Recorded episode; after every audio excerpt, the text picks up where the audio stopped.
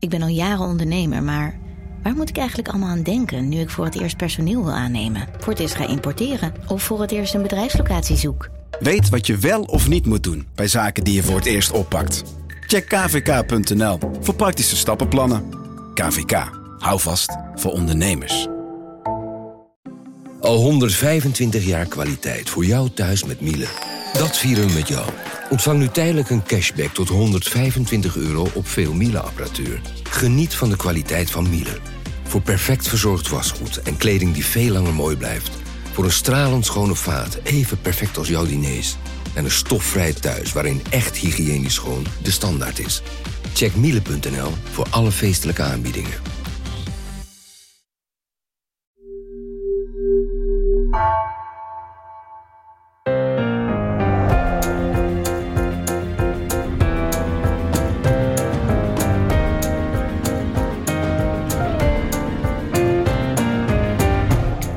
Dit is Haagse Zaken van NRC. Mijn naam is Guus Valk. Sinds de coronamaatregelen grotendeels zijn opgeheven en we weer massaal op vakantie gaan, is het een chaos op Schiphol. Lange rijen, bedreiging van luchtvaartpersoneel, stakingen en geannuleerde vluchten. Chaos was het vanochtend op Schiphol, het bagagepersoneel van KLM een wilde staking was begonnen. 110 vluchten werden geannuleerd en dus lange rijen van duizenden wachtende reizigers. Voor het tweede weekend op rij was de chaos op Schiphol compleet.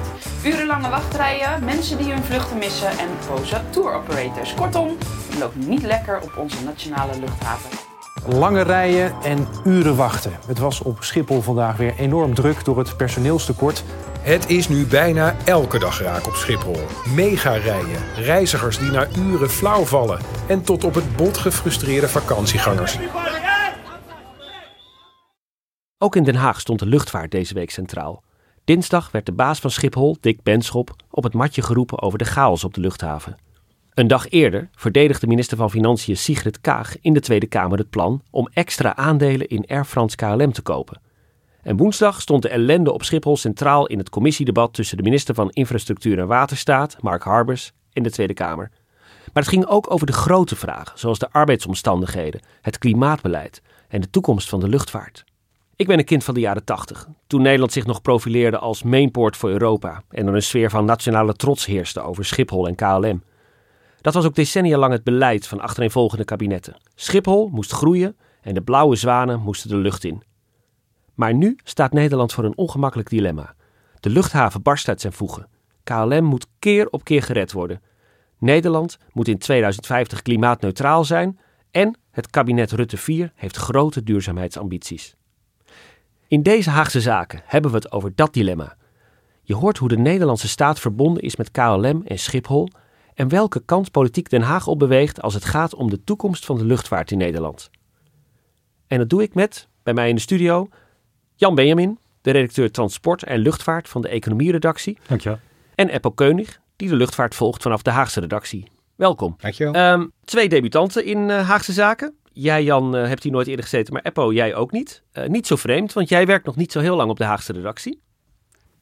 Nee, dat klopt. Sinds kort pas. Ik, uh, het leuke aan, aan een krant als NRC is dat je onder een paar jaar van redactie naar redactie kunt hoppen en een heel ander onderwerp kunt gaan beschrijven. Ik uh, zat hiervoor in Rotterdam vier jaar en schreef over die stad en de gemeentepolitiek. En ben sinds kort begonnen in Den Haag met de portefeuille inrichting van Nederland. En daarbij kun je denken aan het gevecht om de ruimte wat nu eigenlijk plaatsvindt. De grote maatschappelijke opgaven die liggen rondom stedenbouw, landbouw, klimaat, ruimtelijke ordening. Uh, het is ontzettend leuk. En eigenlijk iedere week heb je een spoedcursus in een ander thema. Uh, de afgelopen weken de voorjaarsnota. Asielopvang heb ik ook gedaan. Uh, stikstof. Of zoals deze week Schiphol. Ja. En zo leer je in hele korte tijd een onderwerp een beetje kennen. En eigenlijk zoek jij naar de samenhang tussen die verschillende thema's. Omdat ze allemaal over ruimte gaan uiteindelijk. Over van wie is Nederland. Precies. Want Nederland is een heel klein land met grote opgaven. En het kabinet erkent ook. We hebben eigenlijk te veel ambities voor de grond die we hebben in Nederland. Dus we zullen hoe dan ook moeten gaan schikken. En de vraag is wie wint er en wie verliest er? Nou, dat is heel toepasselijk voor het onderwerp waar we het vandaag over hebben. Jan, jij volgt de luchtvaart al een poosje, al een jaar of twee denk ik. Als het niet langer is. Wat fascineert jou aan uh, dit onderwerp? Ja, twee jaar, uh, bijna twee jaar. En het is heel fascinerend, want uh, de luchtvaart kende ik eigenlijk als consument. Als reiziger onderweg naar familie in Amerika. Maar uh, er zit natuurlijk heel veel meer achter. En uh, dat er ook heel veel negatieve kanten aan de luchtvaart zitten, maakt het ook heel interessant. Of het nu gaat om de mensen die op Schiphol werken, de mensen die rond Schiphol um, wonen. En natuurlijk uh, in de allereerste plaats, denk ik, ook alle klimaatdoelstellingen waar de luchtvaart zich ook aan moet houden. Het is hartstikke interessant. En wat Eppo zegt over een uh, uh, spoedcursus is voor mij een wat langer durende cursus naar uh, nou ja, bijvoorbeeld hoe de luchtvaart in elkaar zit. En hoe je ook in de luchtvaart praat. Want als je het hebt over um, piloten, dan kijken de piloten je misschien een beetje meewarig aan. Want zelf hebben ze het liefst over vliegers die Oh. in kisten rondvliegen. Ik zou meteen zo door de mand vallen als ik een uh, gesprek op niveau over de luchtvaart zou willen beginnen. Kisten, vliegers, de hubfunctie, eh, laagvliegroutes, netwerkkwaliteit. En ik heb nu zo lang geleden ook iets geleerd dat heet PAX-X. Passenger Experience. Dat gaat over of je als passagier een mooi schermpje in je stoel hebt of dat je je moet behelpen met uh, een uh, goedkoop scherm verderop in het gangpad. Het, jargon is allemaal aanwezig in dit dossier. Uh, en het is niet alleen vanwege de taal een uh, complex dossier, maar ook omdat we het over ingewikkelde materie hebben. Dat moeten we uh, wel even zeggen aan het begin van deze uitzending. Want luchtvaart is een complex, lastig, taai onderwerp. Maar buitengewoon interessant om in te duiken. Als we dit even uit elkaar trekken, hè, we gaan het hebben over Schiphol en KLM. De luchtvaart, het wordt allemaal in één adem altijd genoemd. Maar ja, Schiphol en KLM, het is een open deur. Maar het zijn twee totaal verschillende werelden natuurlijk, hè? En dat is belangrijk om dat uh, te onderscheiden. Nou, om met KLM te beginnen, de grootste luchtvaartmaatschappij uh, van Nederland, onze nationale luchtvaartmaatschappij, de flag carrier, zoals ze dat in uh, jargon noemen. En ja, KLM gaat echt over de vluchten. Het mensen van A naar B in de wereld brengen over de hele wereld, de, de vliegtuigen. KLM is Nederlands, maar eigenlijk onderaan de streep is het een Nederlandse dochtermaatschappij van een Franse luchtvaartgroep van Air France KLM. Ze zijn in 2004 gefuseerd. Overgenomen, zeggen de Fransen misschien, gefuseerd of uh, uh, samengegaan. Dus als we het over KLM hebben, hebben we het ook over uh, Air France KLM. En in de praktijk hè, hebben we Air France, KLM en Schiphol zijn natuurlijk buitengewoon sterk met elkaar verweven. Air France KLM en Schiphol uh, uh, zijn tot elkaar uh, veroordeeld. Je kan zeggen Schiphol is een van de twee thuishavens van Air France KLM. Schiphol is de thuishaven van KLM. Schiphol levert eigenlijk alle faciliteiten aan zijn grootste klant KLM, maar ook aan andere belangrijke klanten, EasyJet. Transavia uh, uh, is een belangrijke speler, maar is ook uh, onderdeel van Air France KLM. Ook alle andere luchtvaartmaatschappijen. Maar wat betekent dat als je thuishaven bent? Mag je dan van alles daar, wat andere luchtvaartmaatschappijen niet mogen? Als thuishaven is dat uh, de plek waar je officieel uh, gestationeerd bent. Dan ben je de grootste klant, maar ondertussen moeten de voorzieningen die voor jou beschikbaar zijn ook beschikbaar zijn voor uh, alle andere maatschappijen, zoals de budgetmaatschappijen die op Schiphol spelen. Je ziet meer KLM blauw op Schiphol en je ziet meer donkerblauw en rood op Paris-Charles de Gaulle, de thuishaven van, van Air France. Nou zijn KLM uh, en Schiphol twee totaal verschillende bedrijven, maar uh, ze beïnvloeden elkaar natuurlijk wel sterk. Hè? Staan ze nu ook voor dezelfde opgaven, voor dezelfde problemen? Uh, voor een deel natuurlijk wel. En uh, als je kijkt naar de uitdagingen voor KLM en uh, Schiphol, dan moeten ze allebei proberen op dit moment uit de coronacrisis te komen. En je ziet aan de toename van het vliegverkeer, het feit dat we eigenlijk allemaal weer op vliegvakantie willen, of allemaal, dat het in ieder geval druk was in de meivakantie, ja. dat de luchtvaart in zijn algemeenheid wel erin slaagt om op een bepaalde manier uit die coronacrisis te komen. In ieder geval wat de vakantievluchten betreft. De belangrijke uitdaging uitdaging voor dit moment voor Schiphol is natuurlijk hoe je omgaat met een belangrijk probleem als het uh, personeelstekort. De personeelstekorten die overal in Nederland spelen, net zo goed spelen op uh, Schiphol. Dat komt natuurlijk doordat er uiteindelijk heel erg is gereorganiseerd en is afgeschaald tijdens de coronacrisis, want er viel weinig te beveiligen of er vielen weinig koffers te behandelen uh, toen de luchtvaart in het begin van 2020 helemaal stil kwam te liggen. Dat speelt, hè? En tegelijkertijd geldt ook voor Schiphol en voor KLM. Ze moeten veranderen om te kunnen voldoen aan de duurzaamheidsambities van dit kabinet en van achtereenvolgende kabinetten die we nog gaan krijgen. Ja, in 2050 moeten ze emissievrij klimaatneutraal zijn. In 2033 moeten ze al voor 55% klimaatneutraal uh, zijn. Dat is een gigantische opgave. Ja, dat is helemaal waar. En het probleem is heel urgent, want de vliegtuigen die schoner en stiller gaan vliegen, moet je eigenlijk nu al bestellen. Die moeten ze nu al kopen. Want het duurt een paar jaar voordat die gemaakt zijn en die moeten 20, 25 jaar meegaan. Emissieneutraal vliegen, dat is toch een luchtkasteel, om maar even in de, in de terminologie te blijven? Dat is een luchtkasteel, ja. En daar willen ze eigenlijk niet zo erg aan uh, in de luchtvaart. Maar als je dat vraagt aan verschillende deskundigen die uh, niet verbonden zijn met uh, de luchtvaartmaatschappijen. Of als je het vraagt aan omwonenden bijvoorbeeld, dan zeggen die ja, dat is eigenlijk een kluitje in het riet waarmee iedereen die vraagt aan KLM of aan Schiphol of aan alle andere luchtvaartmaatschappijen. Wanneer gaan jullie nu echt iets doen aan duurzaamheid, aan uh, het halen van de klimaatdoelen? Nou heb ik altijd de associatie bij een bedrijf als KLM. Hè, dat, uh, vroeger speelde wij thuis het KLM-spel. Uh, van die mooie, chique huisjes als je business class hebt gevlogen. Die in je, koek, in je boven je koelkast kan zetten. Met je neven erin. Het heeft iets met je neven erin. Het, het, heeft iets chics bijna. Het heeft iets um, welvarends. Maar in werkelijkheid is KLM al, wat was het, 25 keer gered door de Nederlandse staat. Hè? En de, de Nederlandse staat speelt al decennia lang een cruciale rol in het eigenlijk in de, in de lucht houden van die KLM-toestellen. Ja, klopt. Redden tijdens de coronacrisis betekende heel duidelijk uh, ervoor zorgen dat het bedrijf niet failliet zou gaan. Omdat KLM niet vloog, hadden ze geen inkomsten. En uh, leden ze op het uh, dieptepunt van de coronacrisis 10 miljoen euro, als ik het goed heb, verlies per dag. Dat betekent dat er heel veel geld uitgaat en geen geld binnenkomt. De marges in de luchtvaart zijn, ondanks dat het een uh, glamourvolle bedrijfstak is en iedereen, uh, of in ieder geval vroeger, ja, als kind van de jaren tachtig, hield van de blauwe familie. Maar de marges zijn niet zo groot. En als dan een deel van de inkomsten wegvalt, of tijdens de coronacrisis een heel groot deel van de inkomsten wegvalt, dan moet je heel veel geld betalen om je vliegtuigen te blijven afbetalen. Um, om uh, luchthavengelden aan luchthavens te blijven betalen. Om uh, je personeel natuurlijk in dienst te houden.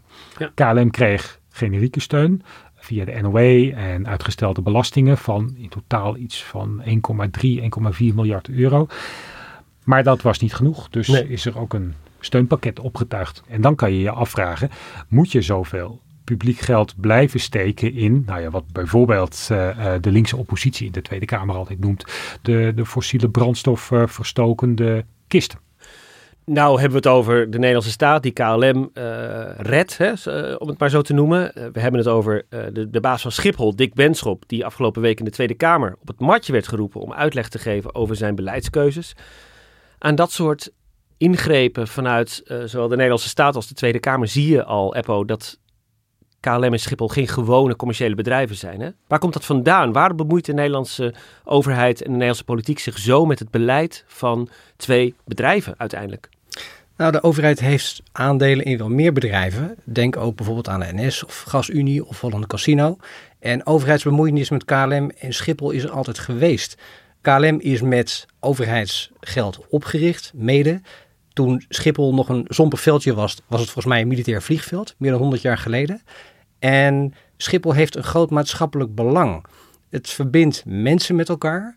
Het verbindt Nederland met de rest van de wereld. D66-Kamerlid Raoul Bouke zei dat deze week nog in de Kamer. Ja, als ik naar mijn moeder in Suriname moet, dan moet ik het vliegtuig pakken. Kan de boot doen, maar dat wordt een erg lange reis.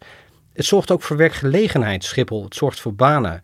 En tegelijkertijd raakt Schiphol ook veel maatschappelijke belangen. Denk aan klimaat en natuur en milieu, waar Jan het al over had net. Of woningbouw in de directe omgeving, geluidshinder. Maar in negatieve zin dan? In negatieve zin. Ja. Maar goed, ook daar heeft de overheid mee te maken. Dus Je bedoelt, de overheid wil op die manier beïnvloeden wat zo'n bedrijf doet? Als aandeelhouder heeft de overheid een actief belang bij het goed functioneren van Schiphol als politiek en als uh, regering uh, stelt de overheid eigenlijk kaders voor uh, een vluchthaven om te functioneren. En als het niet goed gaat, zoals nu, ja, dan moet de overheid ook ingrijpen. Zit er ook een financieel voordeel aan zo'n aandelenpakket? Of is het puur bedoeld om invloed uit te oefenen? Het heeft ook een groot economisch belang. De Nederlandse staat is aandeelhouder, heeft 70% van de aandelen van Schiphol. En als het goed gaat met Schiphol, verdient Nederland daar ook aan? Is er een dividenduitkering? Nou, in 2019 maakte Schiphol nog 360 miljoen winst en was er een uh, voorgesteld dividend van 150 miljoen. Dus als er winst gemaakt wordt, is er in principe een dividenduitkering. Maar het gaat niet altijd goed en niet alle Nee. jaren zijn mooi. En zeker natuurlijk de afgelopen coronajaren waren helemaal niet goed voor Schiphol en voor KLM. Nou ja, en, en KLM moest elke keer weer uit het slop getrokken worden. Dus dat is alleen maar een blok aan het been, toch, eh, Jan? Een van de voorwaarden van de coronasteun was ook dat er geen dividend zou worden uitgekeerd aan de aandeelhouders. Nu is de Nederlandse staat als aandeelhouder. Hoe werkt dat in de praktijk? Komen ze dan op aandeelhoudersvergaderingen? Hoe werkt dat? Bij Schiphol of bij Air France KLM? Bij Air France KLM. Nederland heeft ehm, op dit moment ruim 9% van de aandelen. En er is één vertegenwoordiger in de Board of Directors. Dat is een soort van raad van commissarissen bij eh, Air France KLM. En die zit daar namens de Nederlandse staat als eh, eh, aandeelhouder. En die praat mee. Die praat mee over allerhande beslissingen die binnen Air France KLM genomen moeten worden. Over bezuinigingen, besparingen, over de aanschaf van nieuwe toestellen wordt hij geïnformeerd. Over de bonus voor de topman wordt gesproken. Daar is Nederland altijd traditioneel gezien tegen, tegen een miljoenenbonus. Nederland stemt ook altijd tegen die eh, miljoenenbonus. En dat is eigenlijk een beetje een soort van lakmoesproef om te laten zien hoeveel invloed Nederland nou heeft. Ehm, er wordt altijd wel, eh, ehm, nou ja, wat ik zeg, tegengestemd, maar met eh, eh, 9% van de aandelen kan Nederland eigenlijk niet een vuist maken tegen de miljoenen die op termijn naar de Canadese topman Ben Smith van Air France KLM gaan. En die persoon zit er dus een beetje namens ons, eh, in ieder geval te proberen invloed uit te oefenen. Nou is dat belang hè, van Nederland in KLM is natuurlijk niet geheel onomstreden. En afgelopen week werd er over gedebatteerd in de Kamer. Je had de coronacrisis en eh, daarbij heeft de Nederlandse staat steun gegeven aan KLM. De Franse staat heeft steun gegeven aan Air France en ook aan de holdingmaatschappij, aan Air France KLM. Die steun die bestond uit allerlei eh, bankgaranties en, en leningen. En daardoor konden beide eh, luchtvaartmaatschappijen, kon de luchtvaartgroep ehm, de coronacrisis overleven. Die steun moet je uiteindelijk wel gaan afbetalen. En eh, ehm, de eh, gevolgen van de coronacrisis eh, eh, waren dat eigenlijk bij Air France KLM de schulden hoger waren dan de bezittingen. Dan ben je technisch failliet, maar eh, dat maakt geloof ik niet zo heel veel uit, want je kan gewoon blijven vliegen. Het komt in ieder geval wel op neer dat je die schulden op termijn en liever vandaag dan morgen afbetaalt. Er zit een grote rente op en er zitten allerlei voorwaarden aan. Toen heeft de Franse staat gezegd, nou wij willen onze eh, schulden, onze coronaschulden wel omzetten in een aandelenpakket. Dus dan mag je het geld houden, maar dan willen wij daar wel, of geld houden, je mag daar wel, je krijgt daar eh, aandelen voor. Eh, de Franse staat kreeg extra aandelen. Nederland heeft destijds gezegd, wij doen niet mee aan dat steunpakket. Het komt er in ieder geval op neer dat destijds vorig jaar dus de Fransen hun aandelenpakket hebben uitgebreid tot bijna 30% van de aandelen in Air France KLM. Nederland is blijven steken op eh, 9%. En wat er nu de afgelopen eh, tijd naar buiten is gebracht is dat Air France KLM door nieuwe aandelen uit te geven nieuw kapitaal wil ophalen. Eigenlijk om de schulden nog verder af te bouwen. Die uh, nieuwe aandelen die Air France KLM wil uitgeven. Daarvoor is ook gekeken naar de Nederlandse staat. Nederland willen jullie uh, deelnemen aan deze nieuwe claimemissie, heet dat dan. Dat betekent dat bestaande aandeelhouders kunnen intekenen op nieuwe aandelenpakketten. Dus Nederland koopt extra aandelen om het belang, zeg maar, dat we hebben procentueel niet kleiner te laten worden. Daar komt het op neer. Klopt, er komen meer aandelen op de markt. Als Nederland niet zou deelnemen, zou het belang van Nederland verwateren, terugvallen naar een 2% of iets dergelijks. En daarvan heeft de Nederlandse staat, het Nederlandse kabinet gezegd, wij willen ons belang op peil houden, want als wij ons belang op peil houden, blijven wij tweede aandeelhouder in Air France KLM na de Franse staat. En daarmee hebben we meer zeggenschap binnen het bedrijf, hebben we meer invloed. Maar even, hè? 2%, 9%, wat maakt het uit?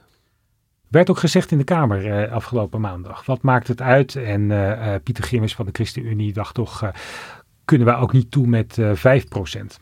Het komt erop neer dat Nederland graag de tweede aandeelhouder wil zijn. Met nu, als het goed is, 9,3%.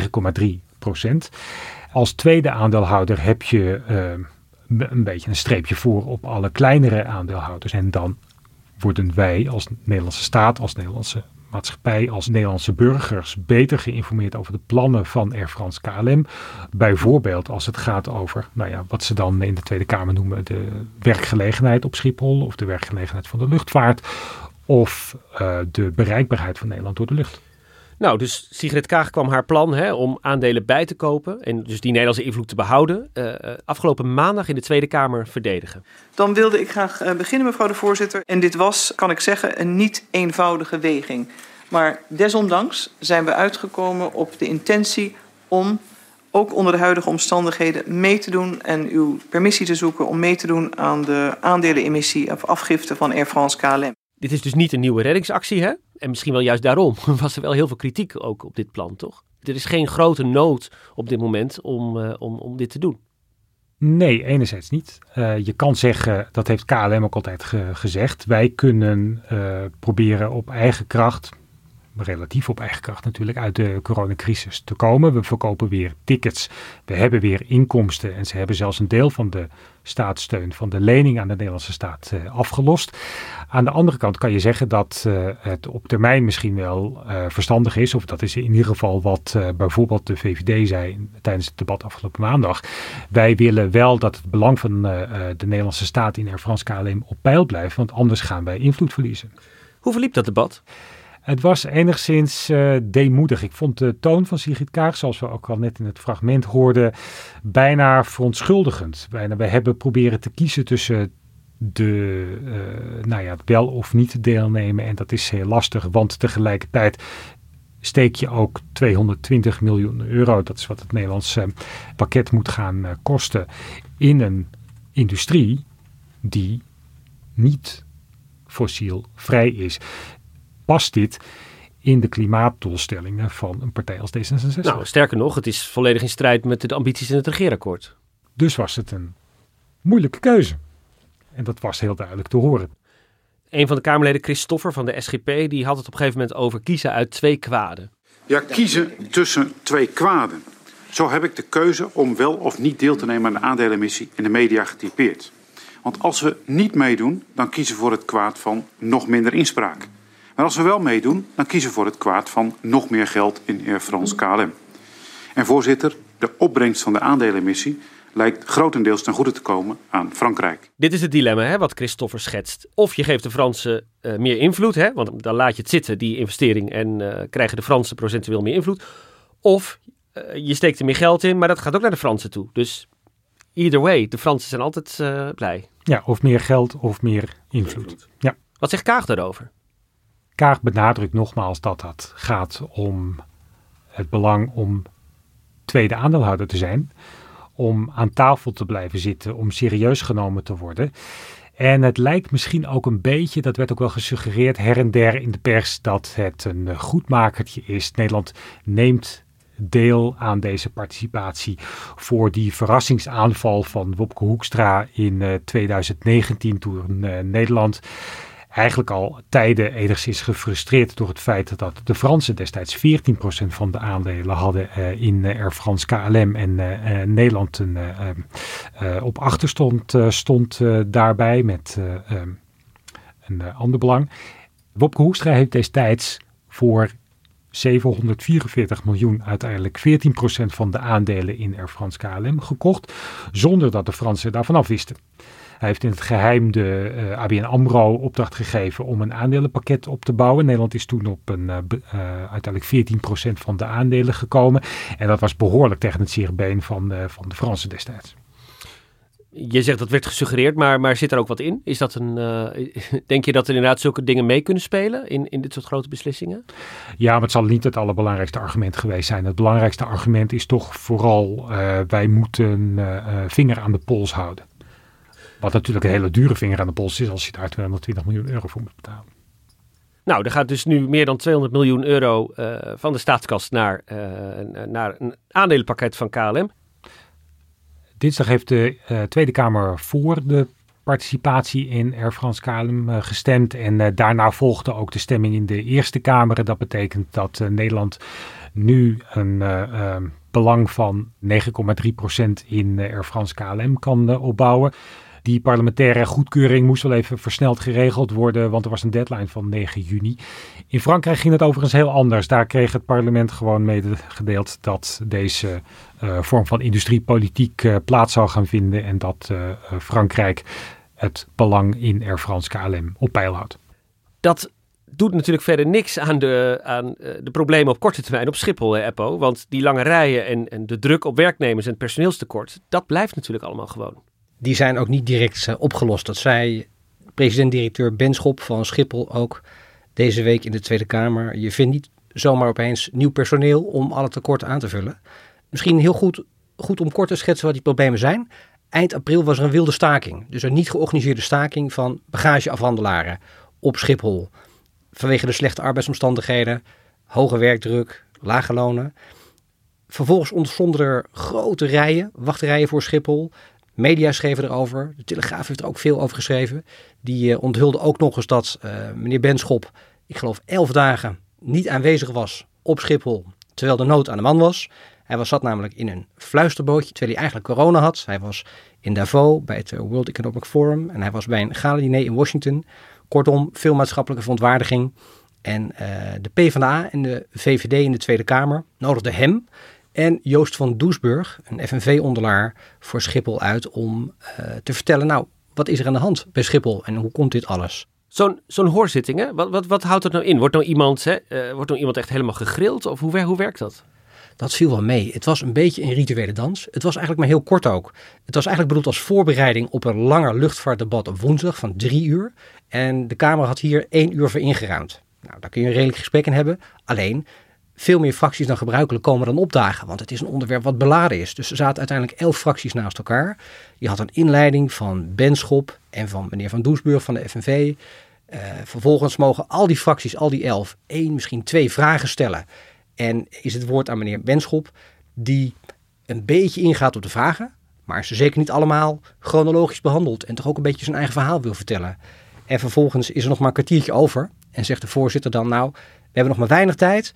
Als u vindt dat uw vraag echt niet goed beantwoord is, dan mag u hem nog een keer stellen. Nou, dan zeggen al die elf fracties, mijn vraag was niet goed beantwoord. En die stellen hem allemaal opnieuw of moffelen er nog een vraagje tussen. Het was wel heel goed, het bleef precies binnen een uur. Dus het was strak voorzitterschap van Tjeerd de Groot van D66. Nou kwam Dens Benschop ook met een soort troefkaart, hè? want hij had een akkoord bereikt met de vakbond. Dus in die zin was de kou een klein beetje uit de lucht. Dat was voor alle partijen, maar zeker voor Benschop heel mooi. Er was een akkoord op hoofdlijnen bereikt. Anders zouden er stakingen komen. Er was een deadline. Dat was fijn voor Benschop. Die kon zeggen, kijk, we hebben goede wil getoond. We gaan extra geld geven aan het personeel op Schiphol of van luchtvaartmaatschappijen. Het gaat om verschillende groepen dan. Het gaat om bagageafhandelaren, het gaat om schoonmakers, het gaat om chauffeurs van het besloten busvervoer. Het gaat om beveiligers natuurlijk. En het was ook fijn voor de FNV, want de FNV kon zeggen: Kijk, we hebben ons ingespannen voor onze achterban. We hebben een streep getrokken en wij halen misschien wel 40 tot 50 miljoen euro binnen. Want zoveel zou die loonsverhoging dan uh, zijn op termijn. En het was natuurlijk uiteindelijk ook fijn voor Mark Harbers als verantwoordelijk minister, die een dag later in de Kamer zat. Want die kon zeggen: Nou, de kou is nu uit de lucht. Uh, de ergste nood is nu voorbij. En deze zomer gaan we al wat geruster in. Maar terecht wat je zei aan het begin, uh, die personeelstekorten nu zijn niet direct opgelost. Dus ze zeiden ook, er ligt nu een akkoord op hoofdlijnen, maar deze zomer zullen de rijen nog niet voorbij zijn. Je kan natuurlijk wel zeggen dat als er wat meer geld gegeven wordt, je misschien eerder geneigd bent om toch als beveiliger te blijven werken bij Schiphol en niet op te stappen. Want je ziet dat er veel beveiligers, of eigenlijk meer beveiligers dan uh, er, er, ontslag nemen dan erbij kwamen. Veel flexwerkers, dus die hoeven misschien ook, uh, die kunnen makkelijker zeggen, we slaan vandaag een dagje over. Je kan misschien ook zeggen, als je meer geld krijgt, dan blijf, ga je misschien wat meer uren werken. Oké, okay, dan is er een akkoord, maar, maar wat stelt dat dan voor, zo'n akkoord op hoofdlijnen? Dat klinkt een beetje vaag namelijk. Het is een akkoord op centrale punten. Het moet nog aan de leden worden voorgelegd. Daar moet nog worden doorgepraat. En uiteindelijk is het de vraag of het voor de lange termijn iets gaat opleveren. Ook die vraag werd gesteld in de Kamer. Want er komt nu best een riante zomertoeslag voor verschillende werknemers op Schiphol van 5,25 bruto per uur. Maar die geldt alleen voor deze zomer. En een beetje met terugwerkende kracht voor de meivakantie. Maar vanaf september zakt die toeslag weer naar 1,40 euro. En dan is de vraag, maakt 1,40 euro uurloon extra dat jij als beveiliger slechte werkomstandigheden wel accepteert? Biedt het een garantie voor meer personeel voor Schiphol op lange termijn? Ja, nou viel ook op in het betoog van Benschop dat hij ook eigenlijk heel snel de bal weer terugkaatste. Hè? Iemand liet me onlangs nog de actieagenda Schiphol uit 2016 zien. Daar wordt expliciet eh, door de overheid en door de sector gesproken over... we moeten de kosten van de security op Schiphol omlaag brengen... want we zijn uit op zo laag mogelijke tarieven... want dat bevordert eh, de hubpositie van Schiphol. Expliciet beleid. Er is heel lang op groei gestuurd en ook op kosten. En daar waren we allemaal bij. Hij zei, ik ben in 2018 gekomen en in het afgelopen decennium was de focus bij Schiphol gericht op groei en kostenbesparingen. Dus bezuinigen. Dus flexibiliseren, goedkope tijdelijke contracten aanbieden voor lage lonen.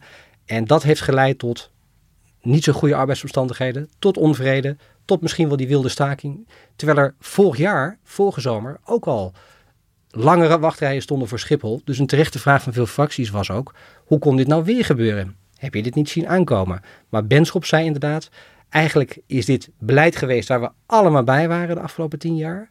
Ja, en dan loopt het spaak. En nu grijp ik ook in.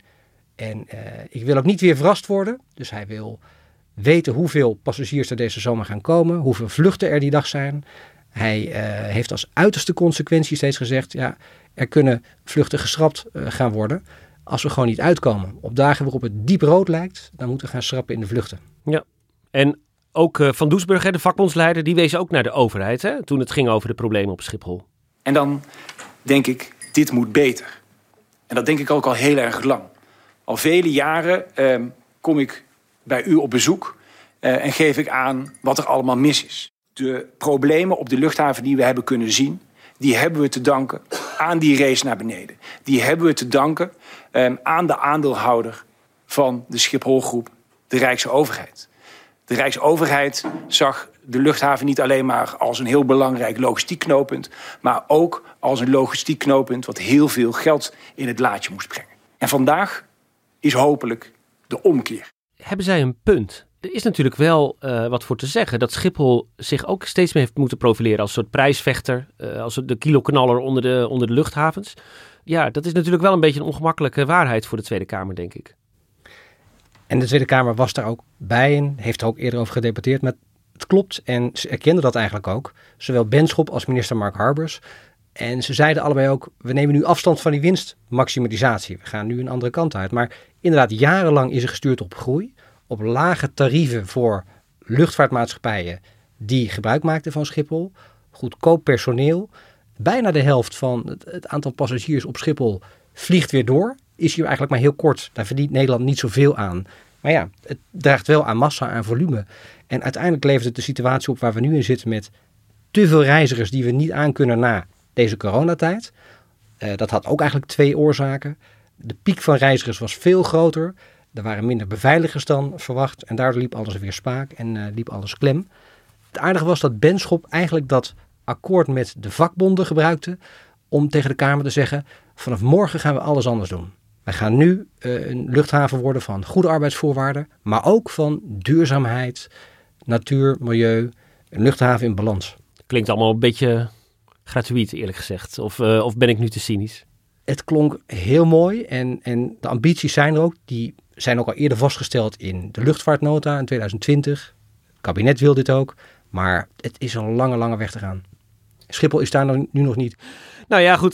De problemen op Schiphol uh, worden natuurlijk de laatste tijd heel erg zichtbaar door die lange rijen die je ziet. Mensen die buiten in de regen staan. Uh, maar er zit natuurlijk een probleem onder. En dat is dat Schiphol natuurlijk uit zijn jasje aan het groeien is. En, en de laatste jaren dat er ongebreidelde groei is geweest op Schiphol. Is dat niet eigenlijk het, de kern van de, van, het, van de zaak, Jan? Wat denk jij? Ja, dat is de kern van de zaak, want uh, die groei moest natuurlijk uh, gefaciliteerd worden. Uh, groei krijg je door zoveel mogelijk luchtvaartmaatschappijen naar je toe te trekken.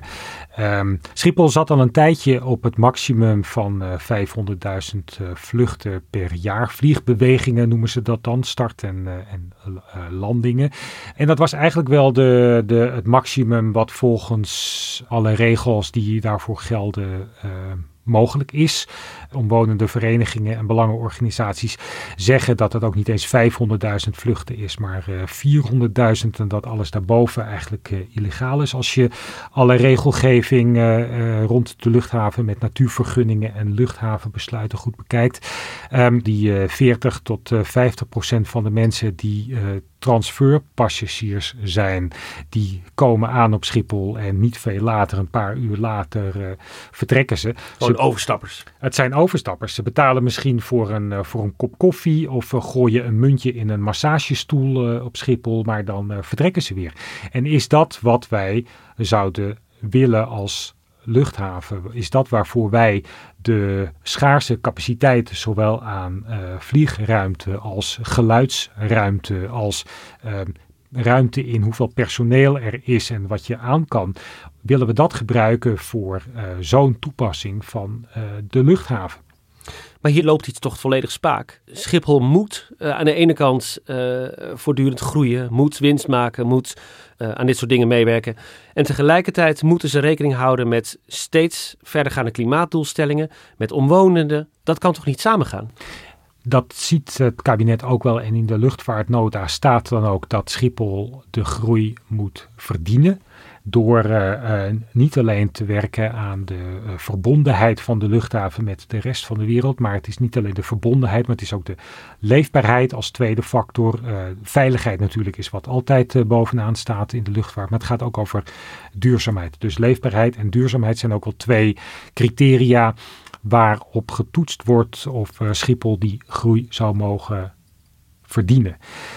Eigenlijk zeggen critici je moet allemaal niet meer spreken van groei, je moet spreken van krimp. Het is de vraag niet zozeer wat gaan we doen om uh, Schiphol uh, duurzaam te laten groeien. De enige manier om iets te doen aan de, alle kwalijke gevolgen, of het nu gaat om uh, de, de uitstoot van allerhande broeikasgassen of bijvoorbeeld het frustreren van, van woningbouw rond de luchthaven. De enige oplossing op korte termijn, op termijn dat we misschien wel in de buurt van die klimaatdoelen in 2050 kunnen komen, is krimp. Dat kan bijna niet anders als je bedenkt dat we in 2050 klimaatneutraal moeten zijn, toch? Dat betekent gewoon minder vliegen. Schiphol moet kleiner. Dat kan toch niet anders? Tenzij je in dat jaar fantastisch schone vliegtuigen, fluisterstil zou hebben, dan zou je misschien kunnen uitbreiden. Maar het kabinet geeft daar trouwens nog geen antwoord op, op die vraag. Het wil in de tweede helft van dit jaar een belangrijk besluit nemen over de toekomst van eh, de luchtvaart in Nederland. Eigenlijk ging minister Mark Harbers alleen zover deze week dat hij zei: we nemen afstand van die winstmaximalisatie en ongebreidelde groei. Maar wat dan wel, dat zei hij eigenlijk niet, zoals ook uh, Suzanne Kreuger van GroenLinks opmerkte geconcludeerd dat die lange rijen op Schiphol uh, geen uh, natuurfenomeen zijn, maar dat het het gevolg is van een beleid. Uh, en heeft de minister ook aangegeven dat dat omgaat. En dat we niet meer sturen op de grootste willen zijn of de goedkoopste willen zijn. Maar waar sturen we dan wel op? En daar hoor ik eigenlijk van de minister. Daar hoor ik van de minister geen antwoord op. Ik blijf mijn vraag stellen over gecontroleerde krimp, de slotcoördinator. Hoe gaat hij dat doen? Hoe zorgen we voor minder korte afstandsvluchten en minder overstappers? Ja, het beeld van de VVD, eh, van de heer Koerhuis als redder van de vakantievluchten... Uh, gaat natuurlijk wel in zijn plannen ten koste van al die mensen... en dan hebben we het over honderdduizenden mensen rond Schiphol... die nu al ongelooflijk geluidsoverlast uh, hebben... En die, waarvan de heer Koerhuis eigenlijk zegt... nou, laat in de avond, laat dan maar nog eens lekker langer vliegen. Dus wat, wat wil de VVD nou? Dat die mensen maar op de camping gaan zitten...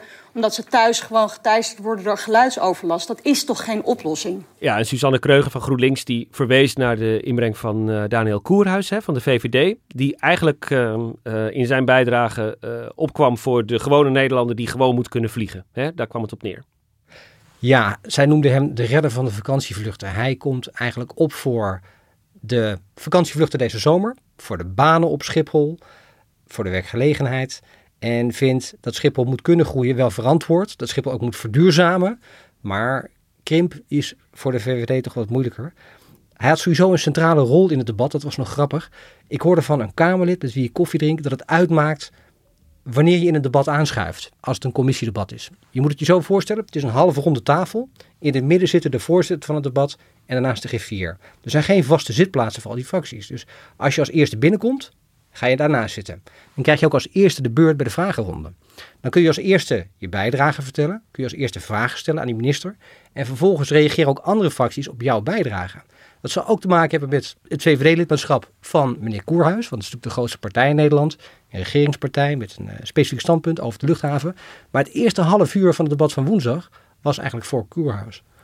Lijkt een beetje alsof je op Schiphol heel erg vroeg naar de gate komt die eigenlijk nog niet open is om op tijd in te checken omdat je bang bent dat je anders je vlucht mist.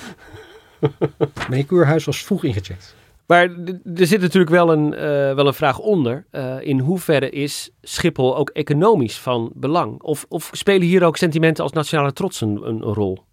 Er is een hele discussie over de directe en indirecte werkgelegenheid die met Schiphol gemoeid is. Je hoort uh, Koerhuis steeds het getal van 300.000 banen noemen die te maken hebben met uh, Schiphol, met uh, de luchtvaart.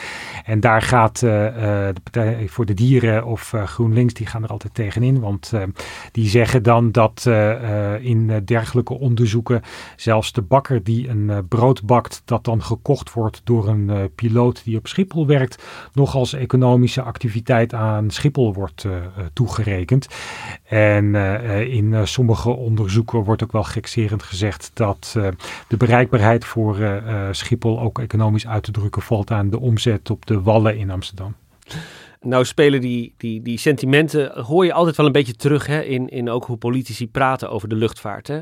Um, Mark Harbers, die we net introduceerden, hè, de minister uh, die hier verantwoordelijk voor is, die noemde al bij zijn aantreden vooral eigenlijk hoe leuk hij vliegtuigen vindt, hè, in plaats van de uitdagingen waar de sector voor staat. De formateur heeft mij gevraagd om minister van Infrastructuur en Waterstaat te worden. En ja, daar kijk ik enorm naar uit. Vind ik een hele mooie klus. Ik heb eigenlijk ja, van jongs af aan eigenlijk al wel een hele grote belangstelling voor alles wat uh, rijdt, vaart en uh, vliegt. Dus daar ga ik me uiterst de beste voor doen. Nou wordt heel makkelijk gepraat. Jij had het er net ook over, Eppo, over verduurzamen. Dat heeft nog steeds iets in zich van holle frasen. Want hoe doe je dat dan? Wat zijn de mogelijkheden? Hoe kan Schiphol, hoe kan KLM, eh, hoe kunnen die, deze mega vervuilende commerciële bedrijven überhaupt verduurzamen? Lange tijd ging verduurzaming en uh, bedrijfseconomie hand in hand. Als je namelijk een uh, oud vliegtuig had dat veel kerosine verbruikte en je had uiteindelijk het geld bij elkaar gespaard om een nieuw vliegtuig te kopen.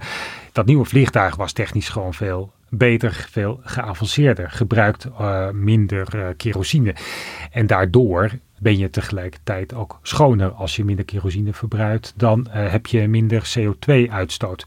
Het gaat natuurlijk klemmen, het gaat pijn doen als je meer stappen, als je verdere stappen moet zetten die geld gaan kosten.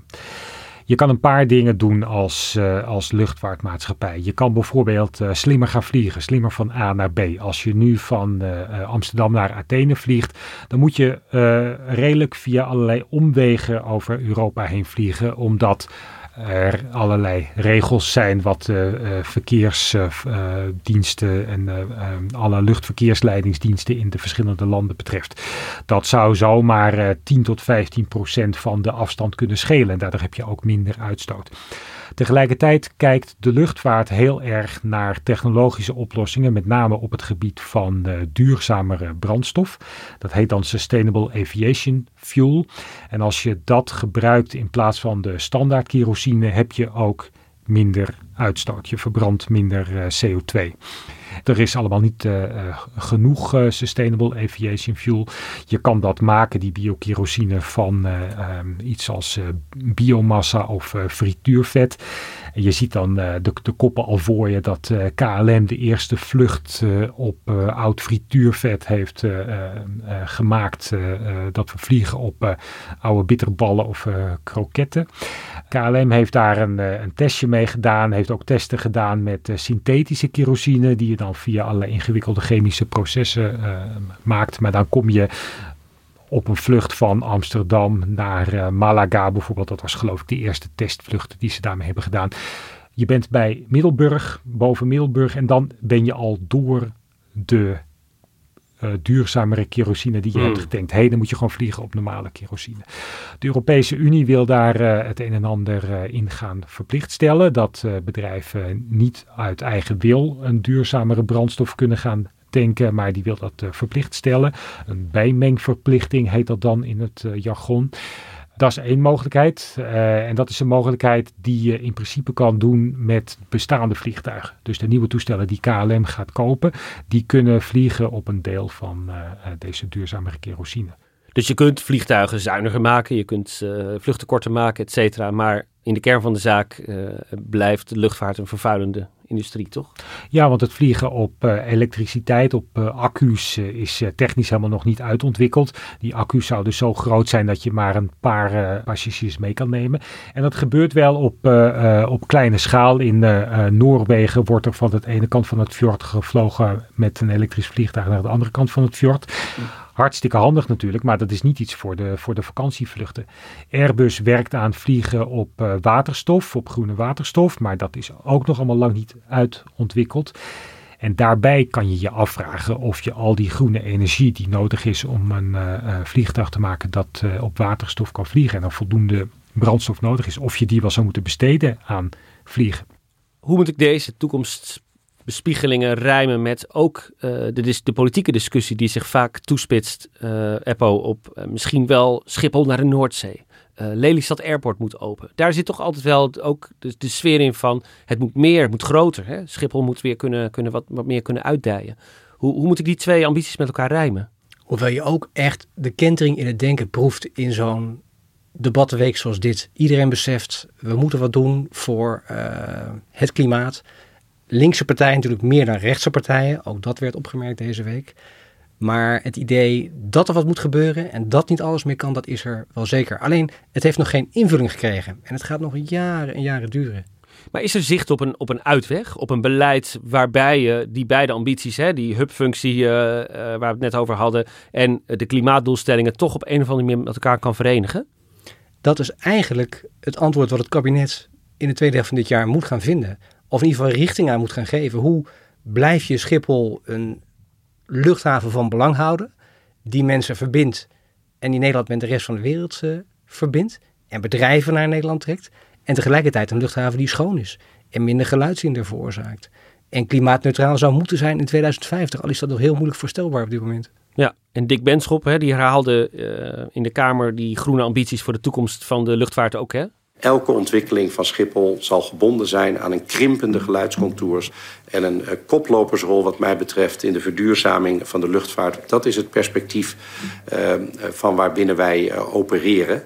En dat is ook het juiste, het juiste kader. En daarmee gaan ook dus de, zeg maar de economische opbrengst voor Nederland en voor het Nederlandse bedrijfsleven en voor de Nederlandse burger. En hoe dat gewaardeerd wordt, dat zien we op dit moment. Samen met een duidelijke dalende lijn als het gaat om de belasting van de omgeving. En een dalende lijn als het gaat om de bijdrage aan, aan klimaatverandering en CO2-uitstoot. Dat is voor mij een glashelder eh, perspectief. Het is een glashelder perspectief volgens meneer Benschop, maar het is natuurlijk makkelijker gezegd dan gedaan. Het doet mij ook een beetje denken aan de Rotterdamse haven, vanuit mijn vorige partij bij de krant. Ook daarvan uh, zegt uh, een wethouder dan, we worden een koploper in duurzaamheid, we worden de groenste haven van uh, Europa. Meneer Benschop zegt, wij worden de groenste luchthaven van Europa. Nou, daar zijn we nog niet. Nou hebben we zo'n uh, zwaar beladen politieke week gehad over de luchtvaart. Hebben jullie nou, als je deze week terugkijkt, hebben jullie nou meer of minder vliegschaamte gekregen? Ik kreeg net zo'n beeld dat we op 1 januari voortaan niet maar alleen ons stoepje gaan schoonwegen van vuurwerk, maar ook ons oliebollenvet voor KLM gaan inleveren. Voor biobrandstof. Om ons allemaal goed te voelen en het klimaat goed te doen.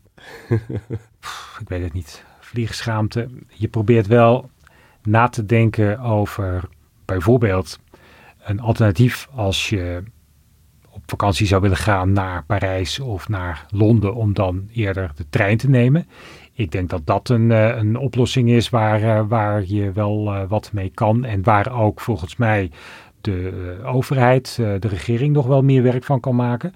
Om dat makkelijker te maken, om de rechten bijvoorbeeld ook van treinreizigers beter te borgen. En dan als je bedenkt ook dat Londen de populairste bestemming is vanaf Schiphol, valt er nog op het ruimte vrij te maken. Maar ja, eerlijk gezegd, ondertussen wil ik ook wel onze familie in Amerika zien. En om dan met de boot te gaan, dat is geen perspectief voor uh, Raoul Bouke van D66 als hij naar zijn moeder in Suriname wil. Maar ook niet als ik naar Amerika wil. Dank jullie wel, tot zover. Ik hoop jullie allebei nog uh, vaker terug te zien in uh, Haagse Zaken, ook over dit onderwerp. Dankjewel Jan Benjamin en Eppo Keunig. Dankjewel. En jij ook bedankt voor het luisteren. Redactie en productie van deze aflevering waren in handen van Iris Verhulsdonk en Henk Ruigrok van de Werven. De montage was van Pieter Bakker. Tot volgende week.